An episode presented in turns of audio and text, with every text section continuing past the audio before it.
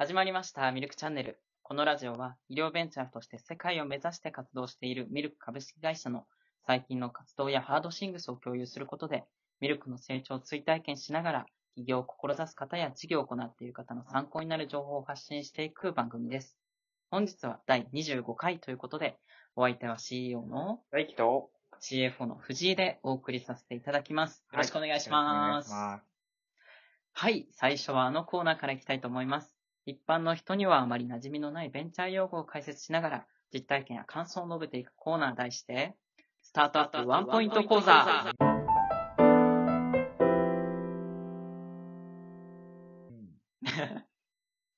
今回のテーマは NDA についてです。はい。まず、藤井の方から意味を解説していきます。秘密保持契約 NDA とは、相手方に開示する自社の秘密情報について、契約締結時に予定している用途以外で使うことや、他人に開示することを禁止したい場合に締結する契約書のことですね。うんうん。ということで、こちらについて話していければと思います。もう本当に、仕事していく上で欠かせないというか、そうですね。まあ、特にベンチャーって、最初リソースが何もないじゃないですか。はい。人も少なくて、うんお金もあまりなくて、で、えっ、と、本当に、コアの、そのなんていうんですかね、こう、技術力とか、は何か営業力とか、何か、まあ、まあアイディアだったりします、そう、アイアイディアレベルのものもあるんで、もう本当にそれ取られちゃったらう何も残らないっていう、そういった意味では多くの人に協力してもらわないといけないけども、やっぱりそこでのこうリスクヘッジとしているっていう、まあ実際にリスクがかなり高いんで、まあこの ND はまず間違いなく、えー必要になってくるかなと。で、えっと、フォーマットはももちろんいくらでもあるんですけど、結構やっぱトラブルの表になっているところも多いみたいなんで、やはり、あの、少しでも、うんあの、そういったトラブルが少なくなるように、今日お話しできたらいいんじゃないかなと。いやー、それすごい価値ありますね。いやー、やっぱり最初教えてくれる人はいないですもんね確。かに。で、形だけとりあえず真似してやろうかみたいなこともありますけど、どういう問題になるのかっていうのはやっぱ知っておくことっていうのはすごい大事なのかなと。で、まあ、大前提として、まず NDA を結んだからといって、秘密が漏れないわけじゃない。そう。えーここは大事ですよね。もう、安心しちゃいますからね。そう、契約結んだから大丈夫だろうと思っちゃうと、結構、あの、それがトラブルの種になるので、結局は、あの、自分たちで秘密だと思える情報っていうのをなるべく出さないようにしたり、出すにしても出し方、うん。ちゃんと秘密情報です。うん秘密情報ですっていうのを明文化して、うん。相手に、あの、見せるとか、えー書類に書くとか、まあそういうことを、あの、する必要がありますし、あとはその取り扱いの方法についても、やはり、あの、しっかりと制限を設けるという形で、例えばまあ知財に当たるようなものであって、まだ、あの、えー特許にはしてないけども、みたいなものがあれば、なるべく、あの、特許を取得してからうん。開示するとか、えー取得できない場合でも、もう本当に限定的なう、ん。その場で書類を渡すのではなくて、えー見せて、こういう内容なんですって言って、ちゃんと書類を返していただくとか、まあ、そういうふうになるべく、あの、情報が漏れないようにしていくっていうのが大事なのかなと思いますね。そうですよね。まあ、結構大手と契約を結ぶときとかって、うんいろんな資料を求められるわけじゃないですか。そうなんですよね。なかなか NDA、まあもちろん結ぶのはそうだけど、うん。どう出していくのかっていうのは結構大事ですよね。大事ですねう。んで、よく、まあ私たちは、あの、結構周りの方がサポートしてくださって、あのそういう危機的な状況っていうのは今のところ遭遇でき、遭遇できてないというか遭遇してないんですけど 幸運なことに。まあただ、周りの方からお聞きすると、本当にあの、まあ最初に、うん。えっ、と、契約してくれそうだということを、はいはい。こう、ちらつかせられると、うん。やっぱベンチャーってあの、まあ、ずっと不安との戦いのところもあるんで、そういうところでこう、焦りが出てくるというか、で、NDA まだ結んでないのに情報を出しちゃったりとかすると、NDA の文章の中によくあの、えー、まあ、すでに、うん。あの、こう、まあ、工事っていうか、その、うん公共のあるはい。あの、情報になっているものっていう、まあそれも、それに関しては、NDA 結んでも、あの、関係ないですよという話になってくるんですけど、まあそういう、あの、すでに公示されているっていうふうにうん。言われてしまうような形になってしまうと、ベンチャーは弱いですし、うん。あの、他にもいろんなトラブルあるとは思うんですけど、私たちが把握しているだけでも、まあその NDA で結構ベンチャーが、うんあの、やられてしまうということは多々あるというふうにお聞きしてるんで、まあ、契約書は契約書と。うん。まそうですね。あ、あの、もちろんそれが守られるのが、あの、本当はあるべき姿ではあるんですけど、えっと、線引きがかなり実は曖昧なので、最初から、あの、契約書に頼らずに、あの、ある程度保存するっていうか、うんまあ保持するっていうところは、スタンスとして明確にするっていうのは大事なのかなと。そうですね。これめちゃくちゃいいですね。今回のこのスタートアップワンポイント講座。めちゃくちゃワンポイントアップですよ、これは。まあでも本当に意外と思ってたんですよね。あの、今回25回ですか、はい。25回でようやく取り上げましたけど、はい本当はまあ、最初にでも取り上げないといけ最初のあないたりでも。内容なんですけど、ちょっと、そういう法務系というか、はいはい。あの、法律系の話って私たちしてなかったなと思ってたそうんで、ですね。ちょっと入れてみようという話をしてたら、ちょうどこの NDA っていうのが出てきて、あ、かなりこれ、大事だな。なんか確かに、あの、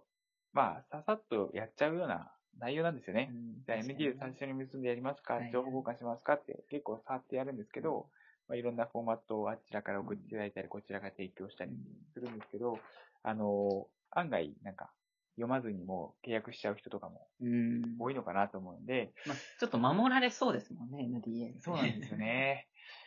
で、やっぱり、それで出しちゃった情報をもとに研究開発とかされると、まあ、大手がやっちゃうとかですね、まあ、あの、他の情あの会社にやられちゃうと、あの、正直、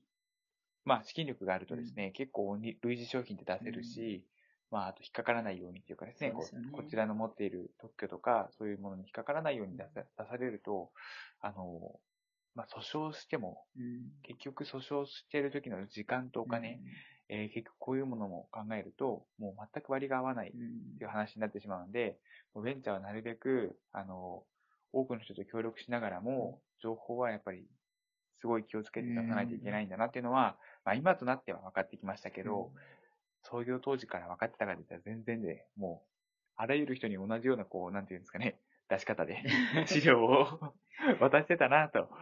ちょっと今となってはもう本当にヒヤヒヤするようなね状態だったなと思いますね。いやー、これは本当にこれから始めたいとか、将来企業考えてる方、うん。気をつけてもらえるといいのかなと思いますね。契約書そのものの中身というよりかは、やっぱりその、もちろん期間とか、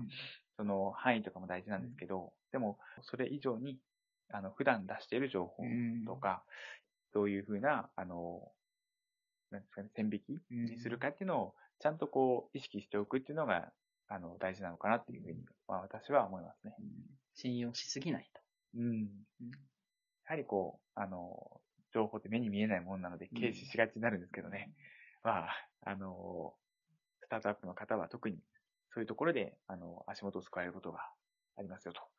いうことで、あの、私たちもまあ今後ないとは限らないんで、本当にもう、あの、本当に気をつけないといけないなと思いますね。ですね。これ、言っといて、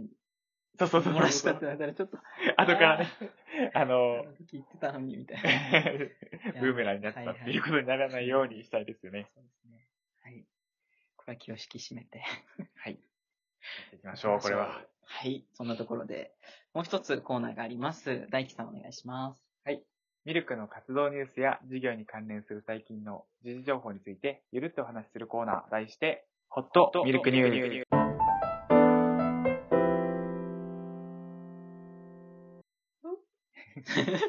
ス。ね、苦労か何か。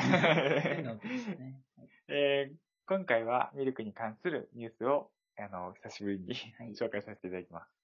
えー実はですね、一般投票、あの、の結果ですけれども、えっ、と、来月の12月3日、日本経済新聞社主催のピッチイベント、ヘルステックサミット2021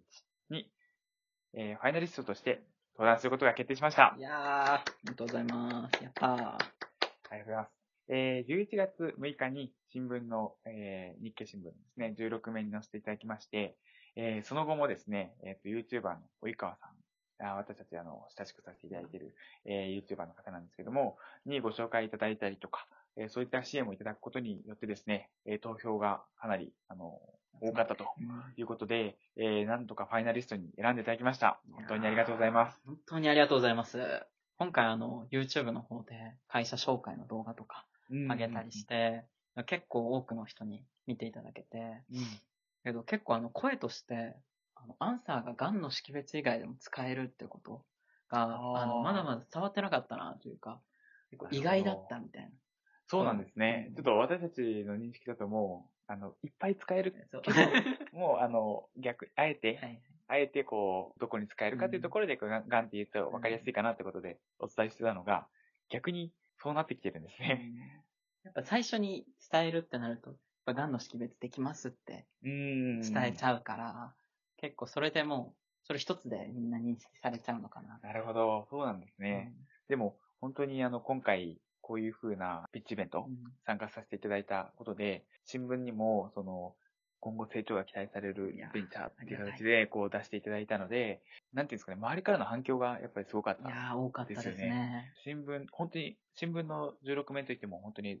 バンとこう出たわけじゃなくて、うん本当に、ちょこっとというか。本当にあの、会社名はい。とちょっとした、あの、一行みたいな感じなんですけど、それでも、あの、いろんな方、まあ、会社さんとか含めて、お電話いただいたり、メールいただいたりとか、で、もちろん、こう、あの、YouTuber の、うん。あの、及川さんにまあ紹介いただいたことで、まあ、コメント欄や、まあ、いろんなところでも、あの、支援して、しますよというかですね、こう、応援してますみたいな。は。い、そういうお声いただきまして、あの、本当にこの2年間やってきて、少しずつ認知が、あされてきて、私たちのやってることが少しずつこう知られていくことによって、あの、何かしらこう、ちゃんと形にできそうな自信というか、うん。あの、やってることが何とか形になりそうだなっていうその予感が、あの、するような気がしますね。うん確かに。結構、まあ、いろんな人に応援していただいたりとか、まあ、知っていただくって、どんどんなんか、自分たち自身のその公共性というか、うんもう上がってくるのかなと思って。そうですね。やっぱりなんか自覚がそ深まるというか、、なかなか。あの、まあ、責任感も出てきますし、ただなんかそれで苦しいっていう感じじゃなくて、うんなんか、やろうっていう、そうですねやる気が出るような感じがすごいしますし、もうそれを具体的に、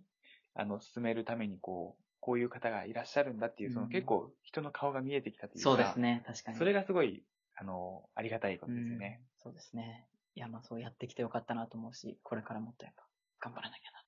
うん、まあ、これからなんでね。これからあの 本当に、本当にファイナルなんで。今回ファイナリストすいません、すいません。なのでちょっと。今なんかもう終わったかのようなお話でしたけどこれもう、賞も取ったしぐらいの そうそうそうあの、まだファイナリストに選ばれたという段階なんで、ここから、あのちゃんと、ピッチイベントに向けてね、あ、12月3日ですよね。そうですね。えーそこに向けて、まあ、準備を進めて。で、あの、ちょっとオンラインだと確か無料そうなんですすよね、今回うん。あの、無料で配信されているということなので、ぜひ、あの、オンラインでも視聴いただければと思います。ねまあ、リンクの方ですね。あの、ラジオの下の方というか、なんか文章があるとなるほど、思うのでなる、ほど。よそちらに貼らせていただきますね。ろしくお願いします。はい、よろしくお願いします。では、今回のミルクニュースは以上です。ありがとうございましたあ。りがとうございました。